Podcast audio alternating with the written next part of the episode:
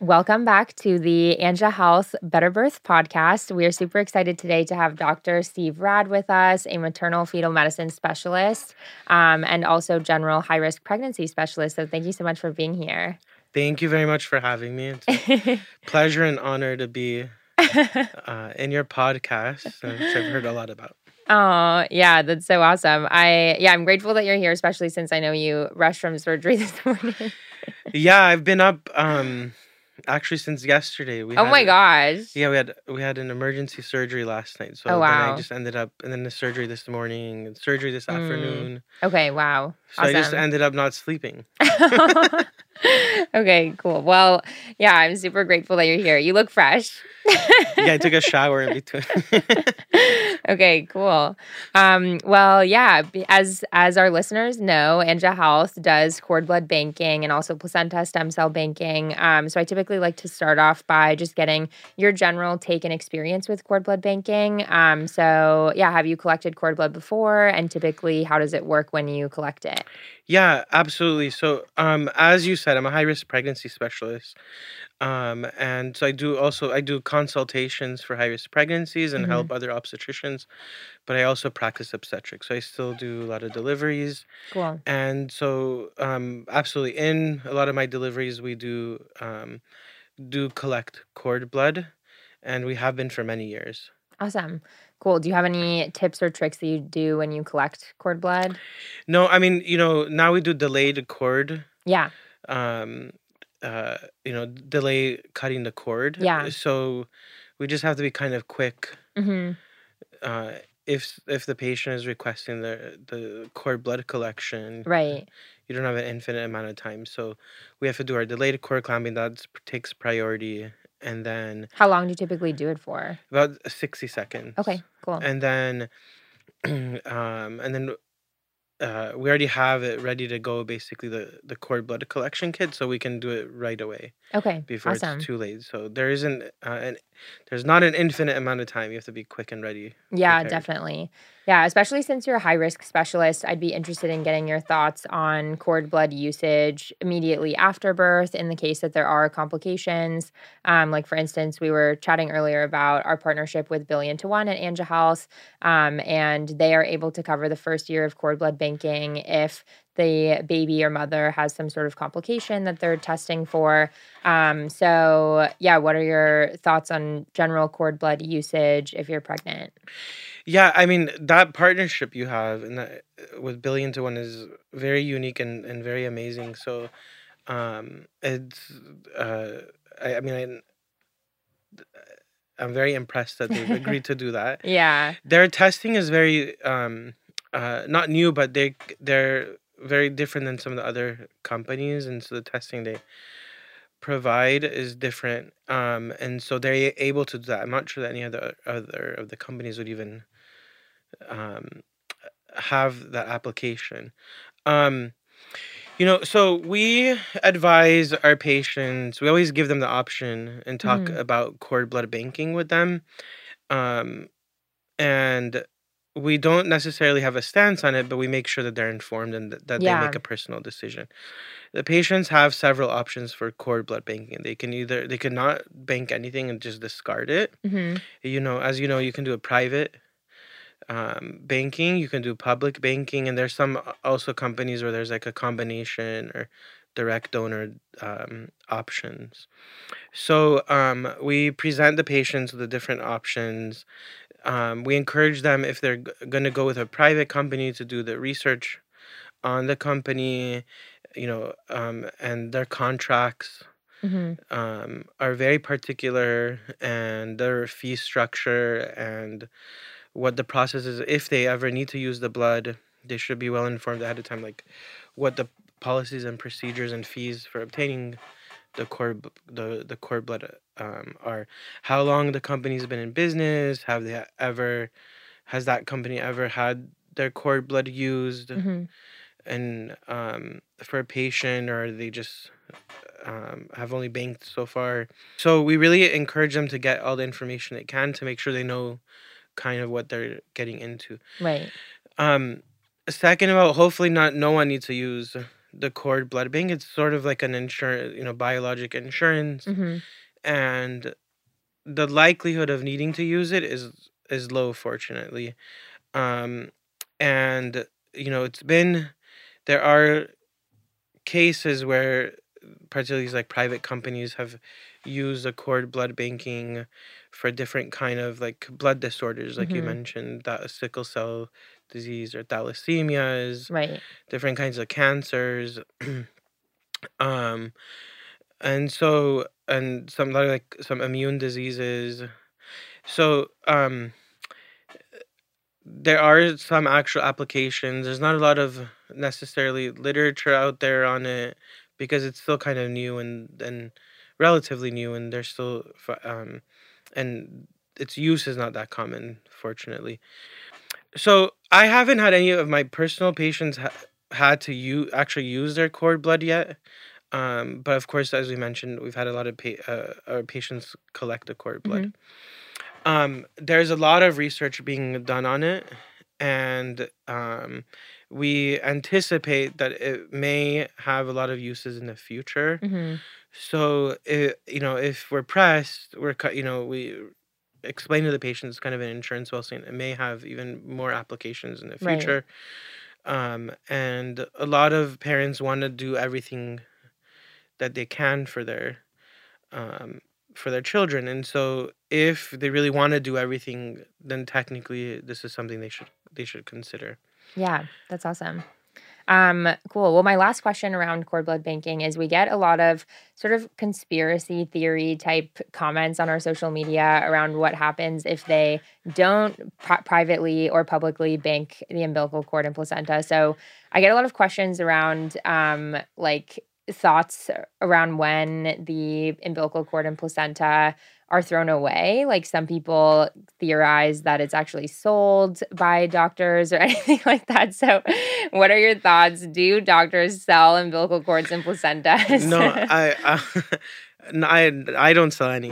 Um, and none of my colleagues that I know sell any. yes. Um, it re- literally goes in a bucket, and it goes on a at least in the hospitals that I work at, it goes um in a special um you know secured location and it gets discarded. Right.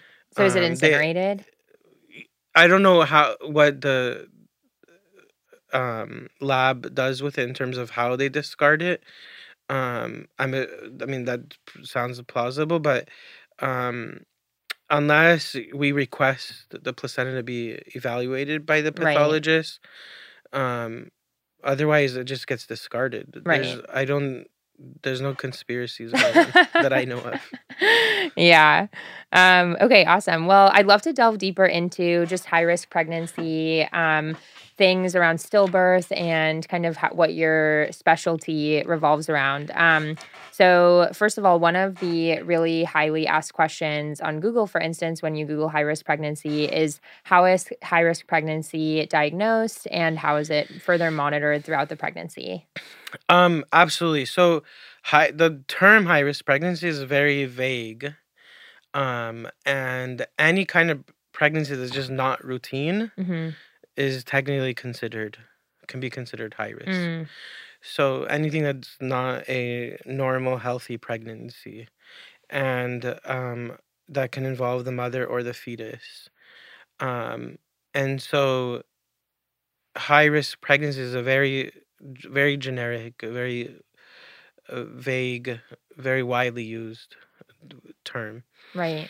Um, like we can, we'll, I'm sure we'll get into a little more details about what kind of conditions we treat and things Yeah. like that. What's the most common t- type of high risk pregnancy that you generally take a look at? Oh, okay, yeah. I mean, like most common, but not um, necessarily most um interesting because it's so common. would be like gestational diabetes Mhm. or um, high blood pressure pregnancy or preeclampsia. Right. um those are pro- like early risk for like early delivery miscarriages recurrent miscarriages those are probably the most common Right. And I know those that are pregnant above the age of 35 and twin pregnancies are also deemed high risk, right? sure automatically like Okay. if you're um over 35 yes, all multiple gestations Mm. are considered high risk.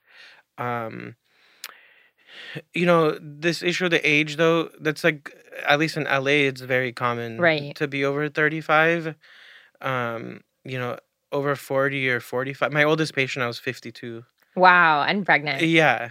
And so 35 is like normal for us. Yeah, it's interesting because I saw um, Dr. Sterling, this OBGYN influencer, public or she posted uh, a quick like TikTok talking about how there are actually some benefits to being pregnant above the age of 35. Like it's been correlated with longer lifespan for the mom. Possibly, yeah, sure. yeah. And I mean, it's just like, you know, women are a lot, it's different these days. and- Right. And, they're working and they're, I think women are taking over men in, in a lot of fields actually. Um, Yeah. And so they, they're just not having children as early as they used to. And Right. so, um, it's very common, especially in LA. I think if you go to other cities, sometimes it's not typical for them hmm um, across the United States, and so they're automatically considered Right. um, uh, high risk. And technically, based on the literature, those pregnancies are at higher risk for complications. Right. Um, even though we've kind of gotten used to it here in Los Angeles. Right. Um, you know, if we see patients in their twenties, it's almost weird for us. yeah. You know, if someone's if someone's not over thirty five, it's weird for us. Yeah. Okay. So if you're pregnant, you're below the age of 35, you're not having twins or triplets or anything like that, it's just a single baby, then what would be your number one tip to prevent high risk pregnancy? Okay, so you bring up something something important. All pregnancies are at risk for becoming High risk. high risk, hmm and it's something that a lot of people don't think about or don't Right. consider. So we consider all pregnancies at risk. Um, first of all, we recommend pre-pregnancy counseling for everyone. Everyone, I think, Mm. should uh, meet with their OBGYN before becoming pregnant, making sure, you know, they don't have any medical conditions, making Mhm. sure they're um, they can get their blood tests, they can get their kidneys, liver, they can get like a full well woman exam, make sure their pap smear is up to date, um, make sure that they don't have any pre-diabetes, um, or any like underlying medical conditions they may not know of. So we recommend to have a preconception or well woman exam and be up to date Mhm. with your va- any like vaccines you need, etc. So to that's number one, and then having um, being in good health and good nutrition, taking your starting your prenatal vitamins at least three months before. Um, maybe even starting an exercise regimen if you can, if not just uh, at least walking. Um, but getting everything really healthy, it also improves your chances of of becoming pregnant easier when you're ready. Right. Um, so I think just for anyone, whether they're consider themselves healthy and low risk, they can benefit from a pre-pregnancy consultation. There's even genetic carrier testing you can do before you become pregnant instead of having to do it when you become pregnant and then you're surprised that you and your partner may carry a genetic condition that you share and just getting all of as much as pre-preg as, as much as things you can get done beforehand is probably the best um, a way to optimize your pregnancy and your pregnancy outcome. Okay. Awesome. Um, I know I put stillbirth as as the next category, but um, I was thinking we could do that towards the end and cover other pregnancy complications. Sure. Or do you feel like really passionately about it? So I our clinic is like a certified one of the main main things we, we work on is stillbirth.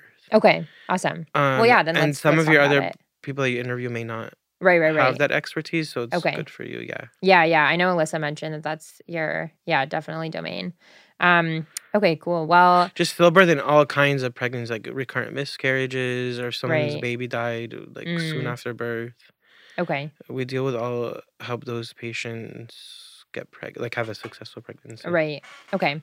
So I know that you're involved in a clinic that helps to specialize or I know I know that you're involved in a clinic that specializes in helping parents that have previously had miscarriages or stillbirths. Um, so I'm curious, what are the warning signs for stillbirth, um, and how would you think about best methods of prevention? Yeah, thank you. Absolutely. I'm glad we're we're talking about this topic. Um, actually, our our clinic is a designated rainbow clinic, and we're the What um, does that mean? yeah. So we're certified by an organization called Push for Mm, Pregnancy, um, and we follow very stringent protocols for monitoring women with previous pregnancy losses. So our mm, center is very passionate and focused on on the prevention of stillbirth, and we do that for all patients, not just those that have had a pregnancy loss mhm. um, previously. So um, it's interesting. So we're the there. There's only two rainbow clinics in the country. One in one in New York, one in New York, and then and then the second is ours. Oh, that's so awesome. I The New York. New York site was first. The um, concept started in in the UK. So there's several in the UK, um, and the professor who started it there. And we had our own, um, you know, stillbirth center, and then the the we got introduced to the Push organization and the Rainbow Clinic, and then um, our center got designated as one. But it's interesting because Mm, we were already doing very similar protocols as they were yeah. that we had developed ourselves, and then when we met them, we're like, oh, we're doing the same exact thing. Um, so now we're the second um, of two rainbow clinics in the United States. Um, stillbirth is very, very sad. Not just Yeah. obviously for the for the women and the family and their family, but also even for providers. It's Right. very I feel like it's more difficult. common than people think. Yeah, it's people don't really like to talk about it. It's Yeah. um, I mean, overall it's rare, but um, it's definitely more common than people think. And a lot of um, you know, you asked for like warning signs. A lot of the prenatal care that you get is focused on the prevention of stillbirth without you really knowing it. Mhm. Um, you know, they like check for certain things at every visit, and part of that is to prevent stillbirth. Um, so yeah, we feel we we help women um with any kind of they could have like recurrent miscarriages or stillbirths um um or even um if they lost the baby early after birth Mhm. um and so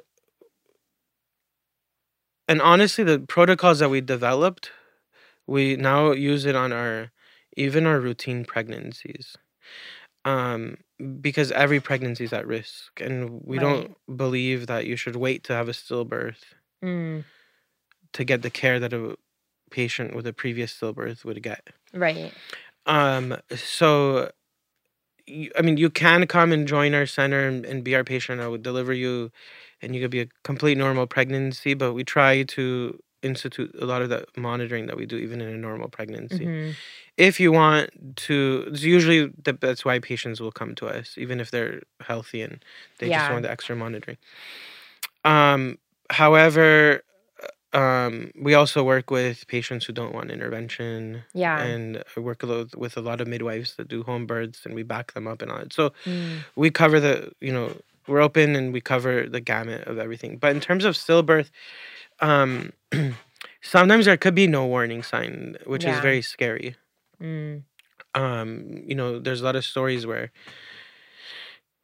people were at the doctor's office like a day before and everything was fine. Yeah. Um, but some of the warning signs um, and precautions for any pregnant woman that we want to make sure that they're monitoring the baby's movements. Mm. Like kick counting? Yeah, so kick counting is like, eh, and I'm glad you brought that up. It's like, you know, and I want all the viewers to know. Um, typically, in kick counting, they tell you to like monitor the kicks once a day, Right. 10 kicks over a one to two hour period. That's like literally the minimum. Mhm. Um and what a better way you know what we really recommend now is and we're trying to change change it so women are always alert about the baby's movements every baby and every mom has their own perception of what's normal movements for that fetus. Right. And so the mom knows best and they should get to know their baby's patterns and most of them do. And some people some women will be like, "Oh, my baby moves all day long." hmm Or it particularly moves after lunch or after dinner or at night. So they really need to know the pattern of their baby's movements. Um and I kind of leave the kick we we teach everyone about kick counts, but it's almost like that's like the last resort. That's like the Yeah. minimum minimum thing you should be aware of. Mm. Um, if for some reason some some women's like say that they're working all day long, they can't focus on the movements or they don't notice it unless they do the kick counts. Um, so try to reserve it in like to the to like specific situations like that uh, rather than that being the standard. Right. Um, so we recommend that everyone gets to know their baby's pattern of movements and if there's any changes in the movements that they seek care right away. They shouldn't make hmm any excuse that it's like too late in the pregnancy and there's no room. Yeah. Um, a lot of women chalk it up to like there's less room now. Yeah. And I heard that when the later I get, there's less movement. So we hmm really try to discourage those kinds of thinking. Yeah. Um, and so so I think movements is like the probably one of the number one things Right. um that they should be aware of. Other things are of course like bleeding or if they break their water, hmm if they have severe pain or contractions. We also recommend seeking care right away. You know, some providers will be like uh, if you broke your water or you're bleeding, you can take a shower and then come to the hospital. We don't I don't subscribe. I'm like you need to go right away Yeah. and get care right away. Um and then Another thing to be aware of if you feel like your provider's brushing something off or they're not available, um, um, or you voiced your, you know, concern and they don't seem to be concerned, but you there's something that's not right, hmm then then you need to advocate for yourself, or you can just go to the hospital and the nurses or physicians that are there that will be able to care for you. Right. um, while it's best to go to your home hospital, you can go to any hospital and they're obligated to take care of you. Um, and if there's something wrong and the movements are off, you don't even need to like you don't need to call your doctor and get permission. There's so many times we'll get a call. Sometimes like a doctor will be out of town, so I'm covering, or Yeah. um, sometimes I see patients in consultation, so their doctor's not available or they're in surgery or something. So they'll call and be like, you know, their baby's not moving. What do I do? Uh, Like they should not be calling us Right. to begin. They should just already have been at the hospital by the, you know. So we don't recommend. You don't need permissions. You can call on the way to the hospital and tell your doctor, or the hospital will call and tell your doctor. But, um, you know, you should get care right away. Is what we Right. recommend. Okay. Um, I'm curious because you mentioned stillbirth is such a sad thing or can be sad for providers as well. What drew you to the field? Um, I do a lot of monitoring. You mean what drew me to still to taking care of pa- patients with stillbirth or just high risk Yeah, I pregnancies guess in just yeah, high risk pregnancies. in Um, general, yeah, and just the field of uh, maternal fetal yeah. So okay, you know I love talking that. So, um, our field of medicine, I think, is one of the most special and most unique. yeah, Um, most fields in medicine are caring for diseases. right. um, and preventing, uh, you know, or like prolonging life or preventing death, so to speak, or like Yeah, taking care of your your high blood pressure and your diabetes and your cholesterol and whatnot. Um, anyway, but uh, on the flip side, like pregnancies and obstetrics is like you're dealing with new life, hmm and um, I think you know you're it, it's a very unique and rewarding specialty and we always usually if you're doing a good job uh, of course not everything's in the doctor's control or the patient's control but if you're doing a good job there's usually a good outcome. Yeah, and with high risk pregnancies it's a very delicate like balancing the mom and the fetus and hmm um, getting them through a difficult pregnancy and then and then we have a baby at the end and a healthy mom hmm um rather than um, you know, originally I was thinking of becoming like a, a cancer surgeon, Mm. and Wow. on on oncology surgeons and women women's or gynecologic oncology surgeons are amazing. Mhm. They do. They're some of the best surgeons in the hospital, um, and their surgical skills are are absolutely amazing. But after the surgery, a lot of times the patients would get sick, um, and then or they're or they'll be like in chemotherapy, and I was like, okay, you're doing all this amazing surgery, but then unfortunately, eventually, it's not a good outcome Yeah.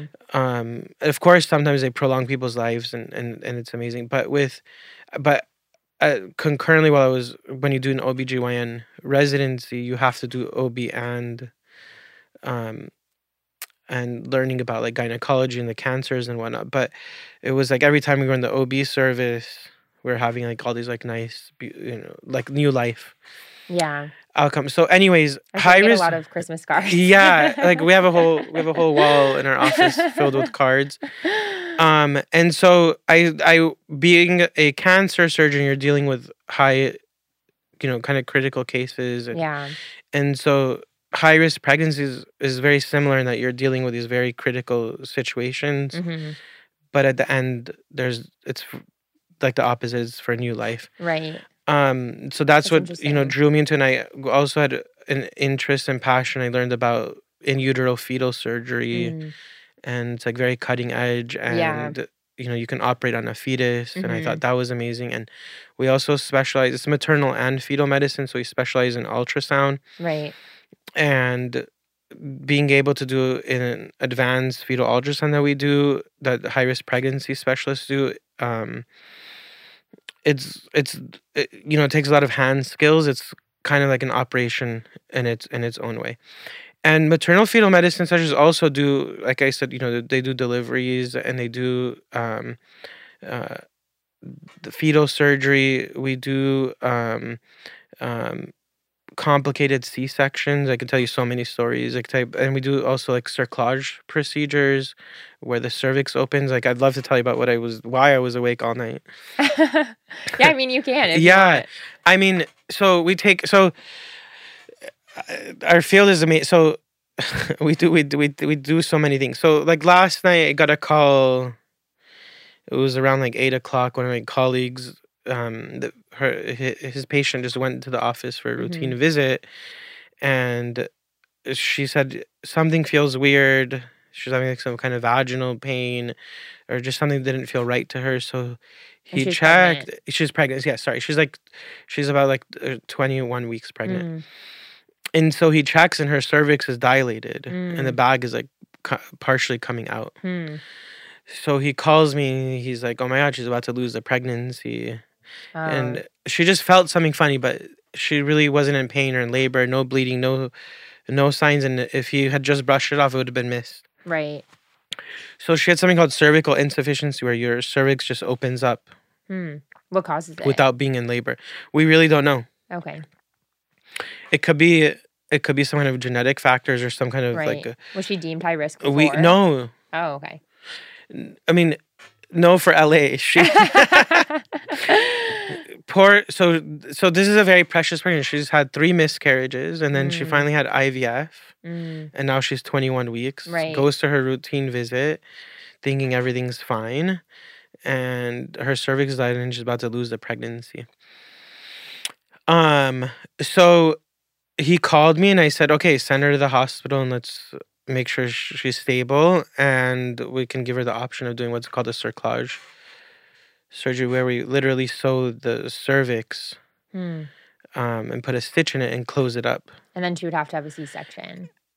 Down the road, no, we remove. So first, we wanted her to make it through this procedure, but yeah. we literally, I mean, like the pregnancy is coming out, and we're closing the cervix with this with a stitch. So Okay. we had to add her on to this to the OR schedule. Now it's like she gets to the hospital like at 9, 10 at night. There's like traumas and there's brain surgeries going on. Um, there was like an emergency in the ICU. So finally, it was our turn to go to the operating room at like. It's a very delicate surgery. I mean, you have two people's lives in your hands, hmm and um, there's we had to do what a procedure called an amniocentesis, Yeah. where we took out water or the amniotic fluid out of the sac.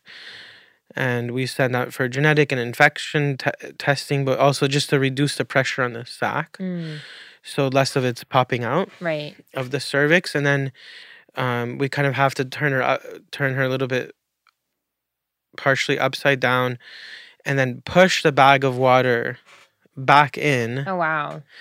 And while we're doing that, put stitches in the cervix. Mm, And if you're you're, it's a very delicate. If you first of all, the amniocentesis itself is a complicated. Not complicated, but a high risk procedure that people are like freaking out about. So this one had to have. It's like two in the morning. She has to have all these procedures all of a sudden yeah. done. Um, so we did our amniocentesis. We pushed the bag of water back in, and very carefully put in the cerclage stitch and close the cervix. And you have to be really careful not to break the bag of water. It's right, Mhm. Like right there, sitting there. So, fa- so our fingers crossed. So the surgery went well. We weren't done till awesome. like three thirty in the morning.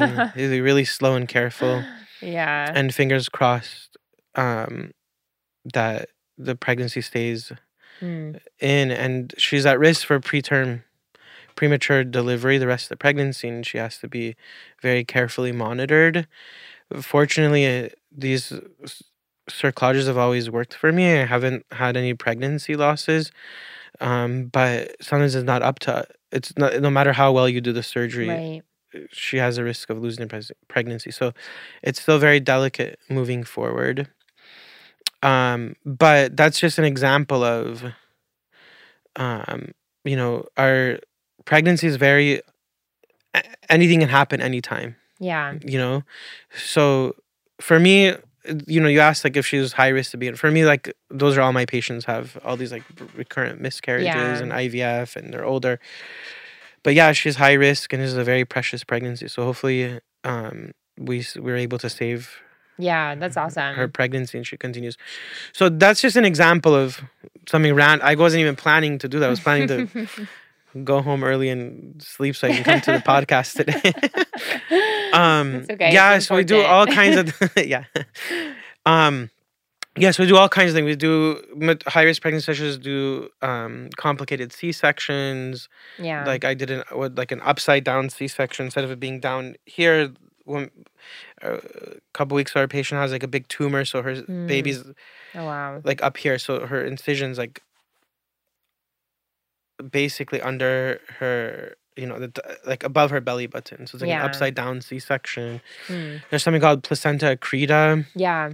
Didn't Kim where the- Kardashian have uh, that? where- yeah she had some some spectrum of it and and luckily she was okay but sometimes you have to have a hysterectomy and there's a lot of bleeding involved and so Mhm. um, high, a lot of some high risk pregnancy special specialists specialize in that kind of surgery. We talked about the fetal surgery. We take care of women with cancer and pregnancy, and sometimes they have to get chemotherapy while they're pregnant. Mm, Um, you know, not so long ago, I had a patient with like leukemia in pregnancy, and we had to give her chemotherapy while she's pregnant, but then keep her pregnant as long as possible, yeah. where it's not life threatening to her, but the baby's not born premature. We deal with women with like heart disease in pregnancy, Mm, um, of course, diabetes and high blood pressure, um, um, previous stillbirths. So we talk about previous um, um, complications in pregnancy. I mean, the list goes on, right. and then. Um, we're not even touching on all like the fetal abnormalities that you can have, whether it's like Yeah. brain, heart, different organs, and we talked a little bit about the ultrasound. So, um, anyways, your question was why did I go into the field? no, I feel like that's Um, a good explanation. but yeah i mean it's it's um you know you're helping bring life into the world we're not solely responsible i believe in like some kind of higher power god and Yeah. and we're doing like all i think all doctors but we're doing literally like god's i mean like the surgery Mhm. last night is Yeah. literally she would have lost a pregnancy if it had been in 24 to 48 hours from now Mm, and um we i feel like we're whatever this higher being is or or or whatnot we we work very closely with them and kind of like our Yeah. messengers that's awesome. um and so um it's a very special feel there's a lot of special things we do, and um, it's so it's very rewarding and very unique. Um, I could talk about it forever, but we'll run out of time if I keep going. um, yeah, well, just thinking about uh, stillbirth in general, I was looking at like pregnant parents most frequently asked questions related to stillbirth, and one of them is, "What week is stillbirth most common, and what is the most common cause of stillbirth?" Okay, so the most there's there's like kind of three types of stillbirth. As you can say, like early stillbirth, which is like the- first all, definition of stillbirth like varies depending on Mhm. who you ask, but generally, it's a pregnancy loss after 20 weeks. Okay, and prior to Um, that, you call it a miscarriage. Yeah, technically, yeah. Yeah.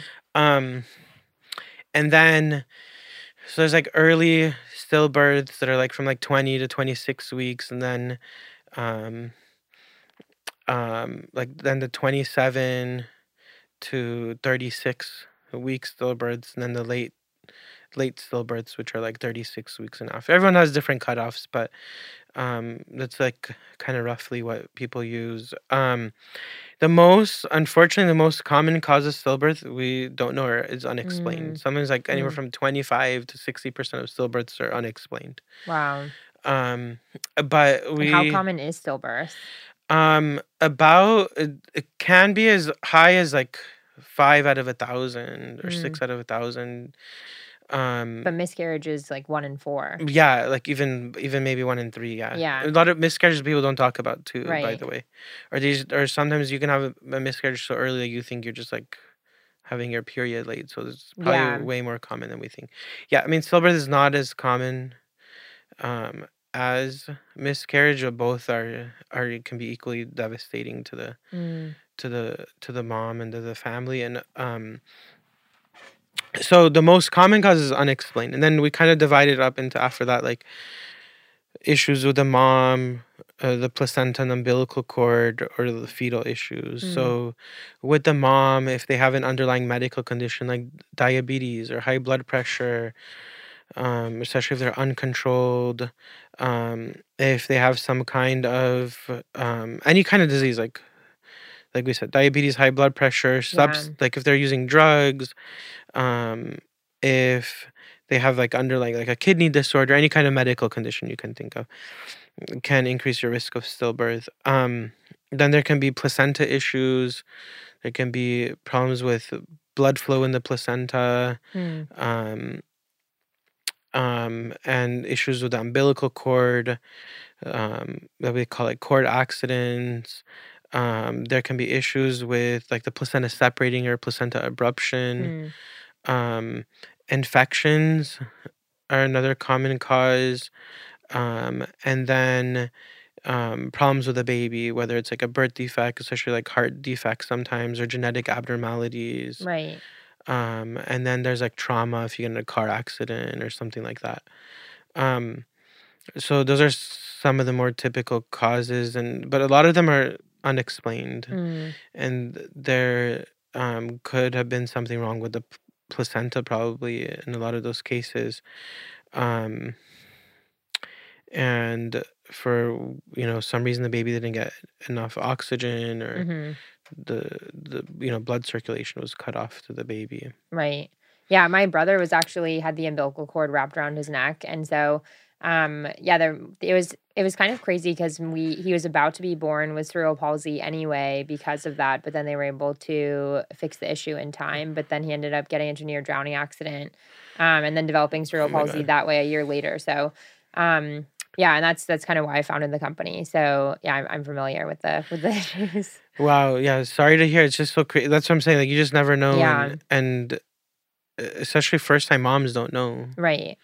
that all. I think once you're pregnant, you kind of realize like, oh wow, pregnancy can Yeah. be really can be something very high risk and dangerous. Right. So is there a typical time frame that stillbirth normally happens, like week wise? Oh yeah, I mean a lot. Yeah, okay. So yeah, you asked that earlier. So, um, after the the highest risk period would probably be like after 36 weeks. hmm But if you have an underlying medical condition or high risk pregnancy, I would say after 32 weeks. Okay, interesting.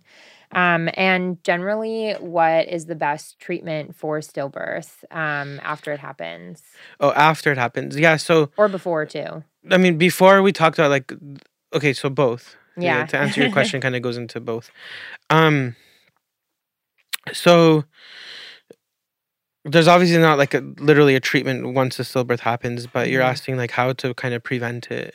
Yeah. Um, and so that's why now I do we do the extra monitoring on all of our patients. But Mhm. basically, first of all, we we talk about from pre-pregnancy, you want to optimize your your medical health, and then when you become Yeah. pregnant, you want to have if especially if you've had a previous stillbirth, you need to have and depending on the cause, you want to have closer monitoring. So the first thing is to try to find out find the cause.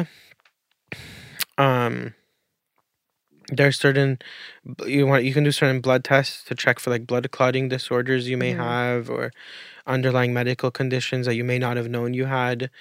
Um, you can have your placenta checked.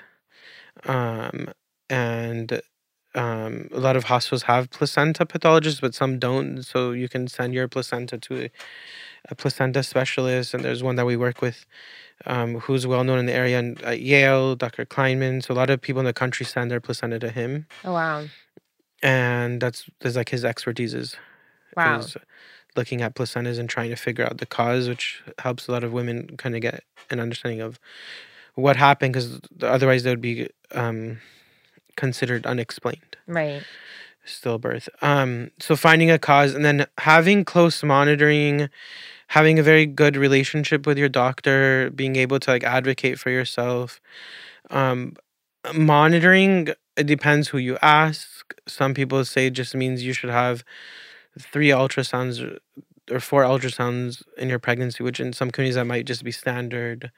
Or you should get something called non like non stress tests or antenatal testing hmm starting around like 32 to 34 weeks or you can go more extreme which is what our like the rainbow clinics do and i mean in the, the first trimester we do weekly monitoring and we're checking for all the kind of especially if we haven't seen them before they got pregnant then we're checking for all kinds of underlying medical disorders making sure to help prevent them from having a miscarriage in that stage and then in the second trimester we see them at least every couple weeks. Hmm whereas like typically you would see your doctor just once a month um and then in the third trimester we see them twice a week and the very end where it gets very high risk sometimes we see them three times a week Mm.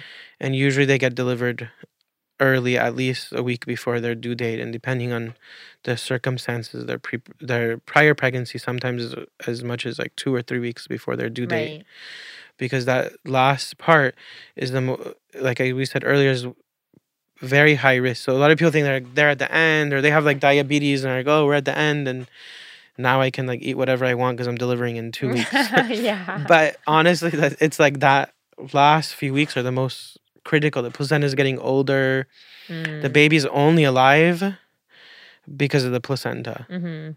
and it's getting its oxygen and, and nutrients through the placenta and so things can the placenta gets old at the end Mm. um, and things can go wrong at you can get high blood pressure preeclampsia at the end Right. um, and you can get placental abruptions or separations of the placenta at the end Mhm. so that last month is very important and if you were diabetic even if you weren't controlling your sugars well you really want to control them and watch your blood pressures and those the kick counts and the movements that we were Mhm. talking all of that at the very end is very important Okay, interesting.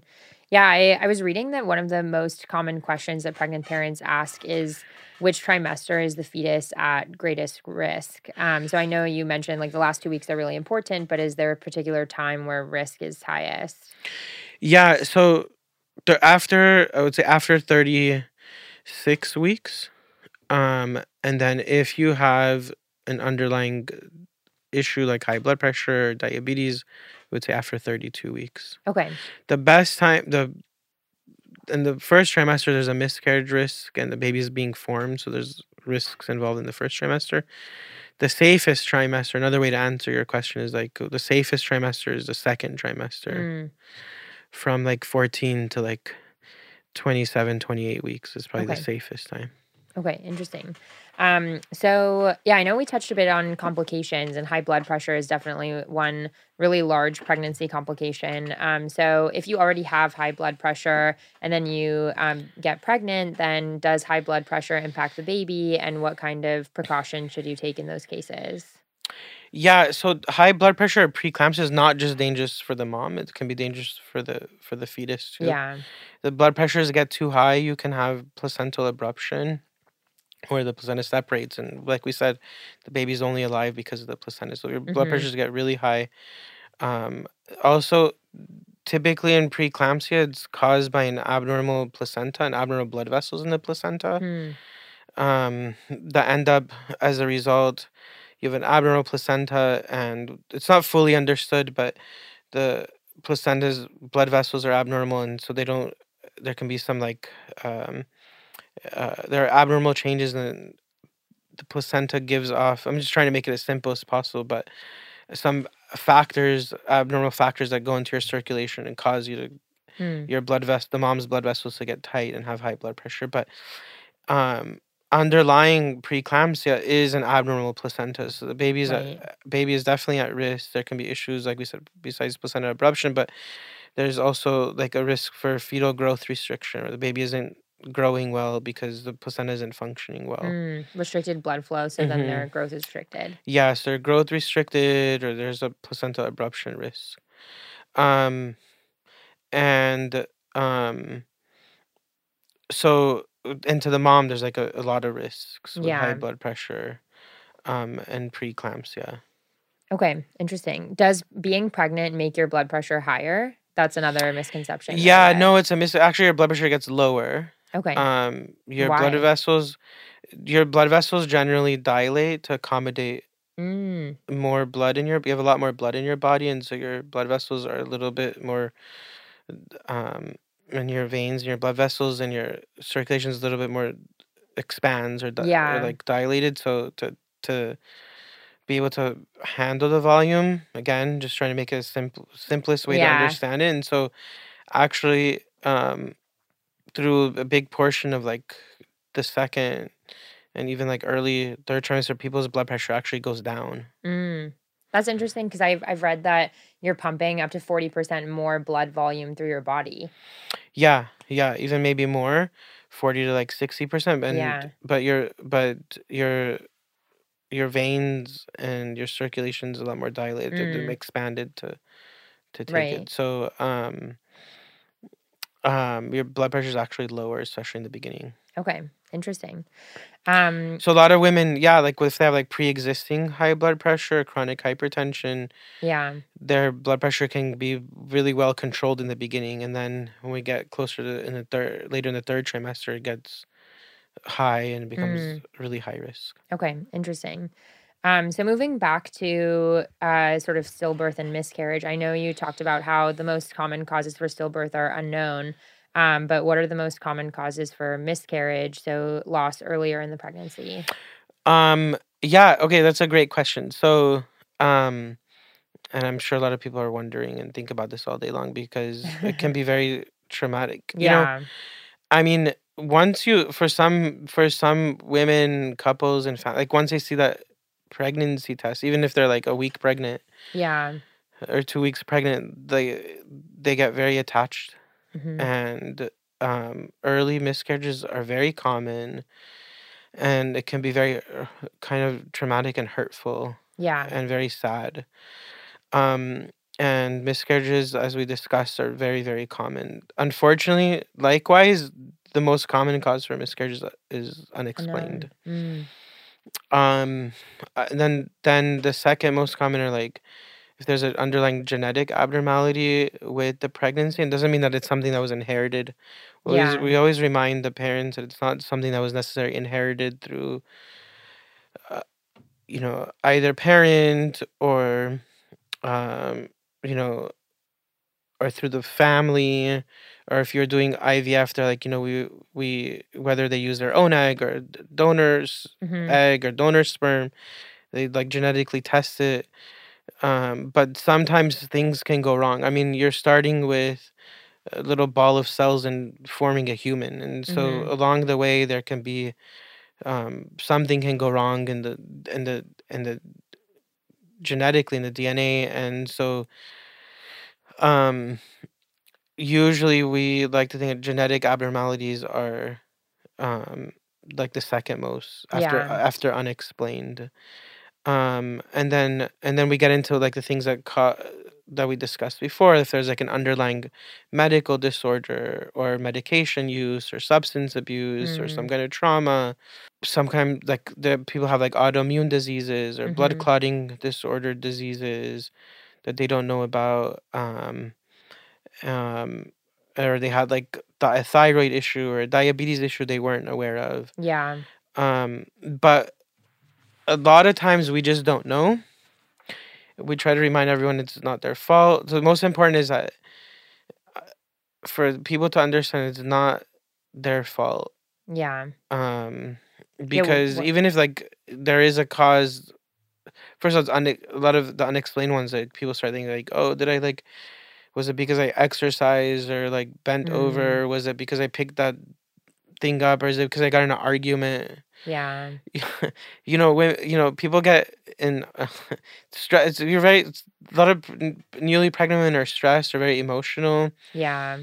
um i mean that's like a whole nother topic and they and and the and then their partner can be very stressed too in the beginning um and so it's not uncommon that or like someone's one or one or the other's like moody and they'll get in a fight. And then they'll try to like was it because we got in a fight um or was it because i had coffee or some i don't know. They'll come up with all kinds of things to try to explain it Right. and we just try to remind them that like it's none of those things Yeah. Yeah. What do you typically say to parents after they've had a miscarriage or stillbirth in the past? And also, does having a past miscarriage or stillbirth make it more likely that you'll have one in the future? um anytime you have something it makes it more likely to have in the future but Mhm. most most women go on to have a normal pregnancy and so as soon as i mean like first of all it's very hard to break the news Yeah. And that took like years to figure out how to tell someone Yeah.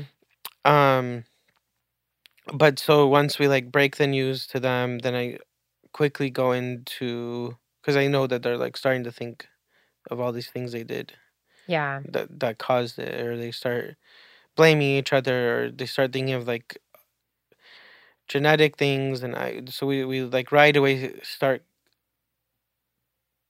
and i'm sure they want to be alone but they also need to be reminded and so we usually right away if they give us the opportunity try to re, like explain that it's very common what the possible causes are um, and that we discuss and then we remind them that it's not any of the things that's going probably going through their mind right now as Right. we're like talking um, and then and then they start asking oh so it wasn't because i actually you know those they've already like within seconds started thinking of these things so i try to Mm.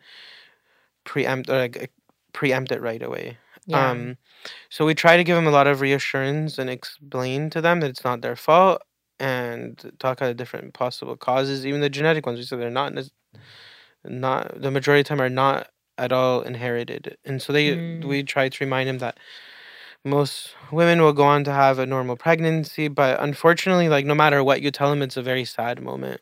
Right. Um, and the excitement, especially for uh, for anyone, not I was gonna say for first time, but for anyone like that excitement, they get very attached hmm to their pregnancy very quickly, and so yeah. it's a huge like letdown. Even though they know, and a lot of women know that they miscarriages are common, and it's still Yeah. it's still very difficult. Yeah. Um, do you have any like patient stories that you typically point to that are really optimistic or help inspire parents that have many miscarriages? I mean, yeah, we just try to remind, like literally, we see I have to get bad news like every day, hmm and I just try to explain to them like we this morning we told someone they had a mis, you know, we try to just tell them it's very Yeah. common. It's especially hard for the ones that have like recurrent miscarriages, but you know, not all of them, but a lot of them end up eventually having a baby, and so Yeah. we we try to explain to them how common it is and how many times we saw it that day already or that week. Right. Yeah. Like I know that Chrissy Teigen is kind of a controversial figure, but I feel like her family story is so interesting in that, like, even they had like the concurrent surrogacy and all these things. Um, so yeah, do you happen to know why her stillbirth happened? So if you're talking the one that was like in the media, Yeah. Or and she talked about it a lot. hmm Um, I actually was one of her physicians for the for that pregnancy, Oh, and she talks about it. But I mean, basically, without getting into, I don't know, I don't remember what she said or didn't say, but um, she ended up explaining actually that she had, you know, recently with all the there's all these like new laws in different states about like pregnancy terminations and hmm stuff. Um, technically, she explained that she had to terminate her pregnancy because she was having a lot of bleeding that was almost kind of Right. becoming life threatening uh threatening for her and so um but that is all under the category of like pregnancy loss and so you know usually typically bleeding is caused by the placenta and the and the hmm placenta having like a separation or or bleeding and and i mean there's just so much you can bleed before it becomes unsafe Right. Awesome. Well, um, yeah, I wanted to also chat about high risk OB care. Like, I know the field of high risk OB care and being in MFM um, is uh, actually pretty like frequently searched term. Um, just because I think, like you said, a lot of parents I think spend a lot of time thinking about how they can reduce them the chances of being high risk. Um, so, is being a high risk OB the same as being an MFM, and when should parents seek the support of either?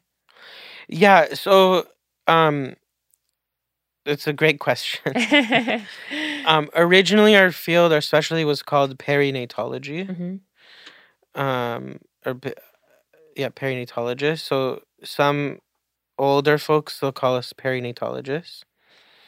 Um, and then it's also known as maternal and fetal medicine, and that's what it's like term now, and that's how we're like board certified is maternal and fetal medicine specialists. That's what our training is called. Um, and then we're also called high risk pregnancy specialists. Mm. So um, we So go by all three. and the same. yeah, they're all the same. Perinatology, maternal fetal medicine or MFM, and high risk pregnancy. Mhm. Um, those are all the same. Um, you there there are not that many high risk pregnancy specialists in the country. Um, there is only about we think from our based on our like board certification or society, maybe about like two thousand Mm.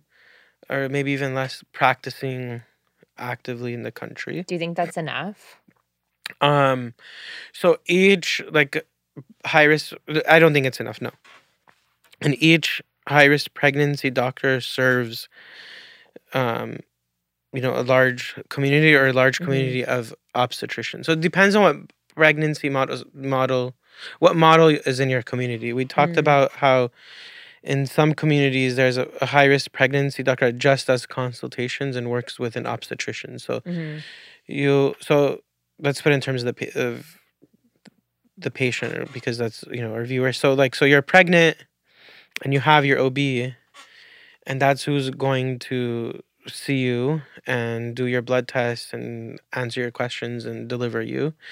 And then it, they will most of the time, again depending on where you are, if there's an, a high risk pregnancy specialist available or your obstetrician agrees to work with one, which they should, they'll send you for your like ultrasound. Mhm. And typically you'll get anywhere from as little as like three ultrasounds during the pregnancy, two or three pregnant ultrasounds with your high risk pregnancy doctor. Hmm. And then that way you've established a relationship with them. In case you become high risk, then they've done your ultrasound and then they'll intervene and help your obstetrician. Yeah. Um, then there are um, high risk pregnancy specialists who do total OB and MFM care, where we do you take care of the OB part and the high risk part, and you take care of both you know normal pregnancies and abnormal pregnancies because any of the normal pregnancies can become high risk and you definitely take care of obviously the high risk pregnancies. So an obstetrician in conjunction the, in the first model an obstetrician in conjunction with a high risk pregnancy doctor um, many of them can take care of a high risk pregnancy and, and do a delivery um, but they will be leaning on the high risk pregnancy specialist to tell them what to do or, or, help with the monitoring and when to deliver and um, you know consult with them. So your high risk obstetrician in that situation may be like kind of really managing your whole pregnancy but then your ob does your delivery mm. because that's who your primary doctor was to begin with even though you became high risk. So that's like one model. The second one was where the high risk doctor does everything, whether you're normal to begin with or high risk. And the high risk doctor does all your prenatal care, all your ultrasounds, and your delivery. Mm.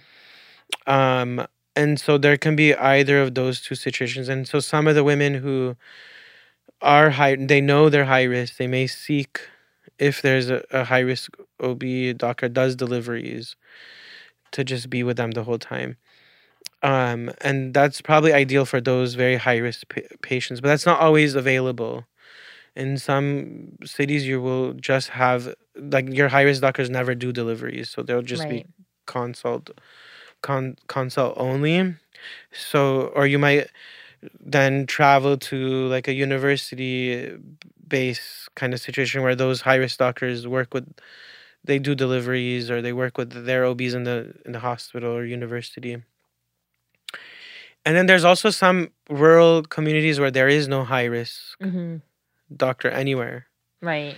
In the city or even part of the state or region. Yeah. And so now a lot of high risk doctors are doing are available by telemedicine. Mm. Um, yeah, I've been reading more and more about maternal deserts increasing in the U.S. Yeah, so like there's a there's a whole there's there are several now um, companies or organizations or my colleagues they just do they do telemedicine mm-hmm. and they they they do re- read the ultrasounds remotely and they'll also with like a camera at the bedside see patients in a hospital in a different state mm. because there's just not any high risk doctor around physically right. there um, and there never was. And those some of those hospitals, like the OBs, were for years just on their own, and now so they have the um, the high risk doctors present by telemedicine. um, with the increasing age, or whether it's obesity or whatever population changes, we're seeing more and more high risk pregnancies. Mm. So high risk so pregnancies are increasing. Are increasing, nationally. yeah, and and the role of the high risk doctor is is even is ever increasing. Mm, interesting. Um, we believe then in terms of the ultrasound, um, like so if you're just a normal pregnancy, you have to get at least like two or three ultrasounds mm. with the during the pregnancy. We did the bare minimum. We our society for uh, high risk doctors and society for maternal fetal medicine. We really push and recommend that your ultrasound, your detailed ultrasounds are done by a maternal fetal medicine specialist. Mm. Some OBs do their own ultrasound or they're skilled in it or they have like um, sonographers who are who are certified in it or there's just not a high risk doctor available. But to the extent if they are available, you should get your ultrasound with a high risk pregnancy specialist at minimum and have that care kind of established with yeah. them. Yeah. Um and then um, personally, I do a little bit of both. Um, we do the um, you know consult only um, care for as a perinatologist, but I also do a total OB and high risk pregnancies care and do my own deliveries. Mm. So I do both. It's kind of split. Cool. I've I've chatted with parents who talk yeah. Oh, I just wanted to say, I, and some people think it's like weird. Why would you do the? There's a lot of people become high risk pregnancies because they don't want to even do the. They just want to be like consultated. But when you take care of like, there was a time where I'm just doing consult only, and it's mm-hmm. not as unf- like the high risk doctor like takes care of all these like complicated things, and they're not even at the birth, which yeah. is like really sad. so yeah, that makes sense. yeah, so I enjoyed like doing the deliveries. Yeah. and so I started doing doing like taking on the whole Right, patient right. for myself. But um anyway, so I kind of split. I but I worked with my co- or OB colleagues for many years. So, anyways, the long I think you know yes, OBs can take care of some high risk pregnancies usually in conjunction with Okay. high risk pregnancy Cool. Yeah, I've chatted with parents who um, talked about, like, I feel like a lot of parents are just generally concerned about decreasing intervention during birth. Um, so, e- especially if they're high risk pregnancy or anything like that. Um, yeah, I feel like people are just worried about interventions leading to further complications. Um, so, if you're currently pregnant, what kind of methods should you take to reduce intervention? Um, and also, what are your thoughts in general on midwifery versus OB assisted deliveries when it comes to interventions? Yeah, um, that's like a it's a big topic. yeah. Um, I personally, so I mean, it's, it's really, we believe. Okay, so there's something called like shared patient decision making, and so if a patient doesn't want, um, I don't even want like to say that it's not that they don't want intervention. I think that some patients, I work with a lot of midwives, yeah. and I don't think we should label them. Not that we were like talking about it, even like I mean, like before I walked in here, I would probably label them the same way, like do they want least intervention. Mhm. Um, but it's interesting after like all we've talked about, and then when you asked me that, I'm just thinking like we shouldn't. Those patients don't need to be like labeled Right. as.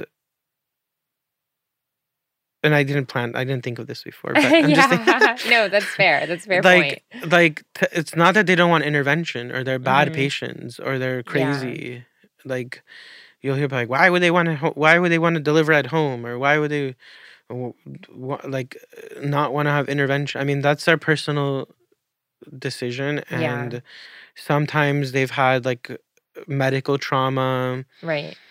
um or they had a bad experience in the hospital and they're traumatized and so they need they want to deliver at birth or they had like a family member pass away in the hospital and they want to deliver at, I mean it could be a million reasons or they just want to be comfortable at home or they believe pregnancy is you know one thing it's not a you know they don't believe in pregnancy as, as being a disease they don't even call their patients patients they call them their clients Yeah.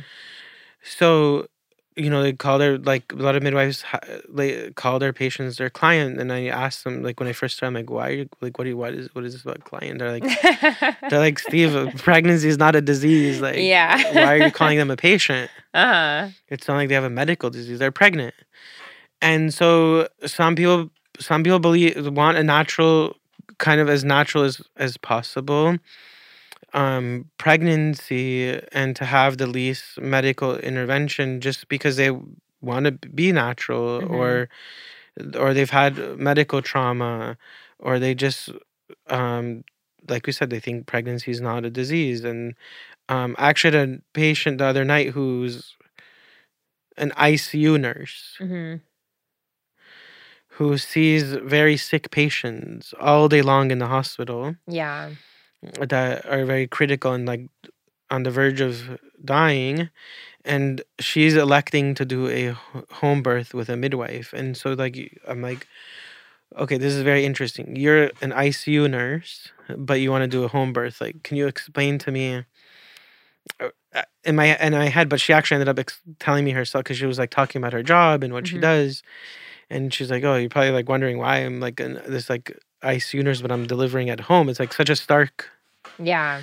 difference and she just said you know what i'm in the hospital all day long and seeing people dying i want to like have my baby in peace at home i don't want to be in the hospital yeah. where i work having my baby Yeah. No, I've actually thought about that myself because my brother growing up, like I mentioned, he had cerebral palsy. So we were always kind of in and out of the hospital because his was pretty uh, severe. And then, um, yeah, even like one of my old boyfriends had a pretty severe ulcerative colitis. So I was like constantly in the hospital then. And being in the hospital environments gave me anxiety. Like my dad's an anesthesiologist. So he used to take me when I was younger with him to work sometimes.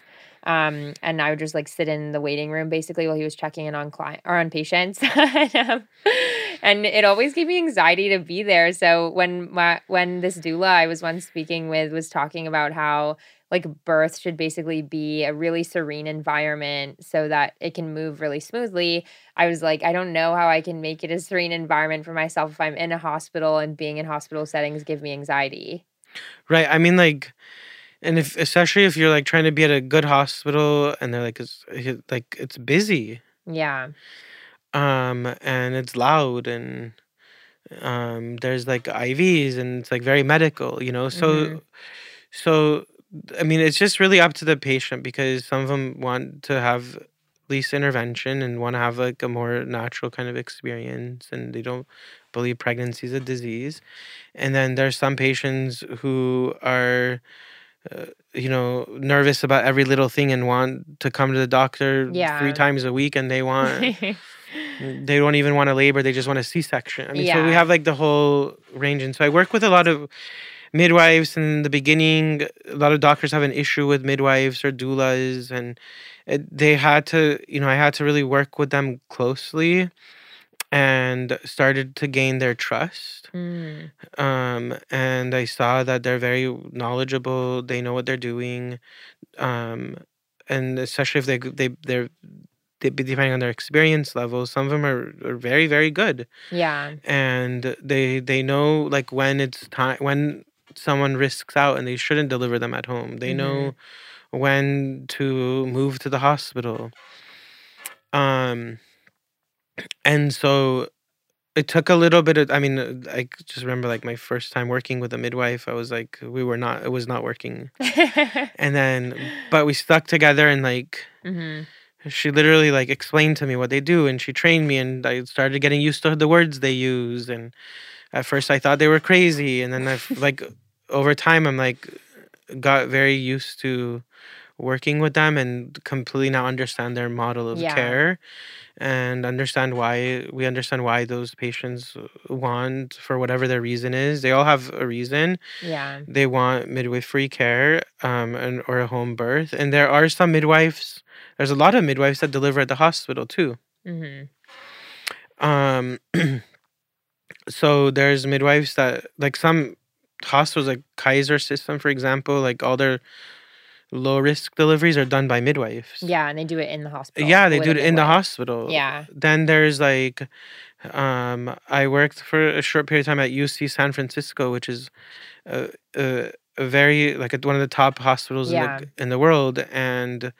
especially for high risk pregnancies hmm and their midwives they deliver the high risk like if they're getting a vaginal delivery the midwives deliver them and they're high risk Yeah. i mean they could have been in the hospital for for months and like have heart disease and and the midwife is delivering them and then if they need a Right. c-section then the doctor who's like on call will come to the do the c-section if they happen to need one but otherwise the midwife is doing the delivery so there's all kinds of midwives and and if you have a good one who's well experienced they know who's you know generally they know who, what's safe to deliver at home and not. Yeah. and then i um because i'm a high risk pregnancy specialist and i worked for a little bit of time as um what's called a laborist we just deliver like random people who come in. Hmm um, I'm able to back up a lot of uh, midwives if they want to transfer care. So if something happens and the patient risks out of delivering at home, or they might need a C-section because the baby's breech Yeah. and they've tried to turn it and they've tried a million things and it won't turn, then I'll do the C-section. So I have a very now close relationship and understanding with the midwives, which is uh, not com- not common for OBs. There's always this like, unfortunately, they don't always get along, Yeah. um, or they have like complete opposite perspectives of each other. Right. Um, but because I was at UCSF, because even uh, um, at my current hospitals here in LA, they have midwives. Because Mhm. in my private practice, we worked. The midwives kind of trained me and explained to me what they do. I'm very now open to to it all, and so we let the That's patients awesome. decide. And if they need, um, I don't do home births. I don't even know how midwives like at the hospital. I have so much help. There's like a million nurses, and sometimes we have residents. And, yeah. and like midwives do it uh, like they have like they're either alone or like with an assistant. I I I I've promised that they've and I, I've been wanting to go to one of their home births and see it because I don't know how they do everything that we do with all the help in the hospital. They just do it all alone at, Yeah. at home. So actually, I'm very impressed by midwives in that regard. yeah. Um, and so yeah, we love working with them, and I love backing them up, and um, and it's basically we let the patients decide, and it's what's called now we call like shared patient decision making. Okay, awesome. Um, cool. Well, thinking more about high risk OB care, um, who is the most at risk for problems during pregnancy?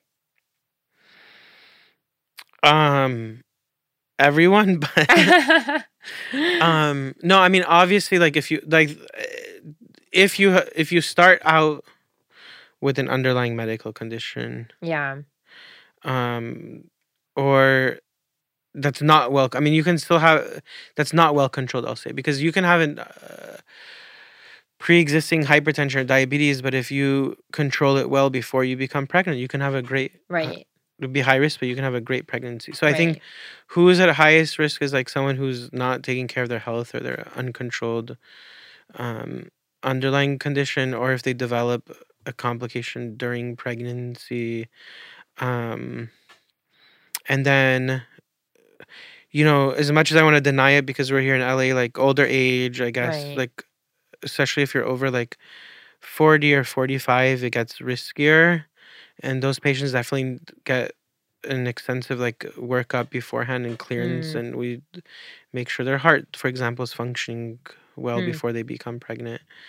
Um, but a lot of those women do go on to do great. I, like I said, like, we have a 52 year old Yeah, that's patient who's pregnant. Um, so yeah, I wouldn't even necessarily con. I mean, like, I, I want to deny it because I don't think age should be like because it's so common here. We're used to it, but it is one of the risk factors. But Yeah, probably someone who's not healthy and right.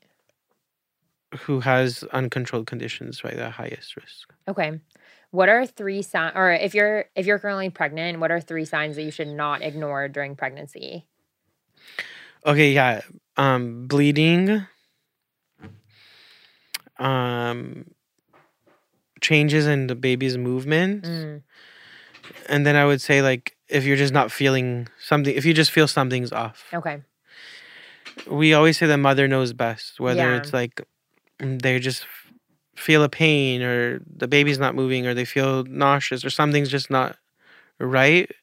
We usually tell them that their instincts are probably correct. Okay. Um, I have two more questions, and it's around premature delivery, which we haven't touched on too much. Um, but what are the warning signs for premature labor, and what are generally the main problems for premature babies? Um, so like everything else in pregnancy, sometimes there are no, there could be no warning signs, and suddenly you have a preterm birth. Yeah. Um, but some, if there are going to be warning signs, sometimes you can have like contractions.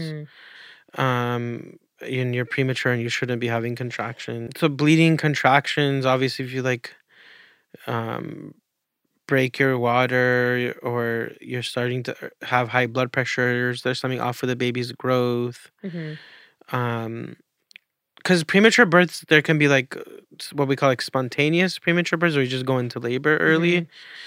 Um, and so you might have those like clinical symptoms, or an ultrasound, on your cervix is getting, uh, you have a short cervix. Mm, And then um, there are some medically indicated preterm births, like for high blood pressure, for example, um, or another, or a a fetal condition or maternal condition necessitates us to, or the baby's not growing well, and we have to deliver early, um, or a condition called like cholestasis of pregnancy, um, or oftentimes like multiple gestations. So there's like medically indicated, and then there's like the the, the spontaneous ones. mm, Um, so for the spontaneous ones, it would just be basically the like mainly those symptoms. Okay.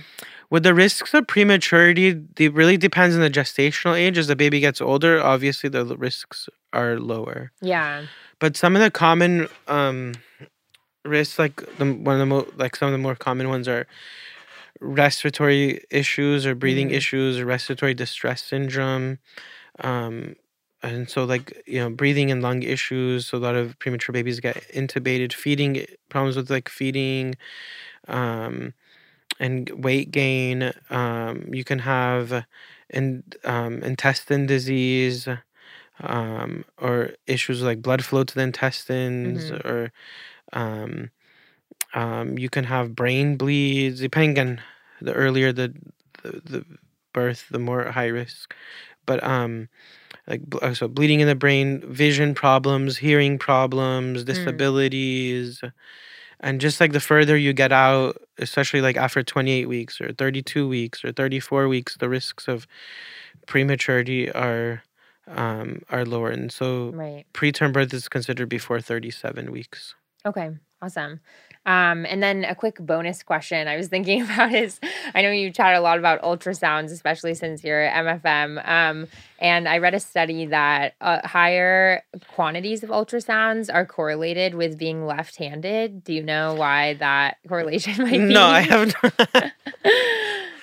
no, I have no idea. And honestly, um, but I'm glad you brought the question. I, I guess this topic. No, I don't. I've never heard. Actually, I've never even heard of that. Mm, okay. Are more, Um, is having but more ultrasounds dangerous? but yeah, I, I was gonna say no. So our machines now are regulated. Um, you know, early on when ultrasound first came out, hmm um, what they call like the frequency or like pow- like the frequency of the ultrasound were, were much higher, but now, um, especially if your organ your center is accredited, the machines, um.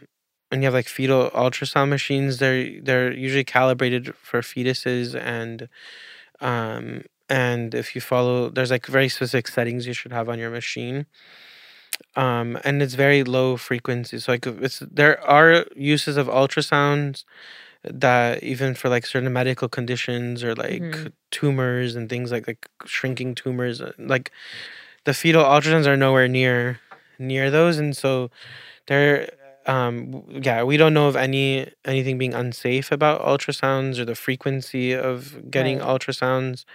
There ultrasound if it is like a high enough frequency and you put it on long enough on a tissue it could cause um like heating of the tissue but i mean it would take weeks. You would just have like sit there for the ultrasound for, like in for weeks like just on you Yeah. or months in theory if like if that would even happen but no one sits there with an ultrasound like glued to them so yeah we don't think i mean there's no there's nothing um unsafe Okay. that we know of Okay, cool.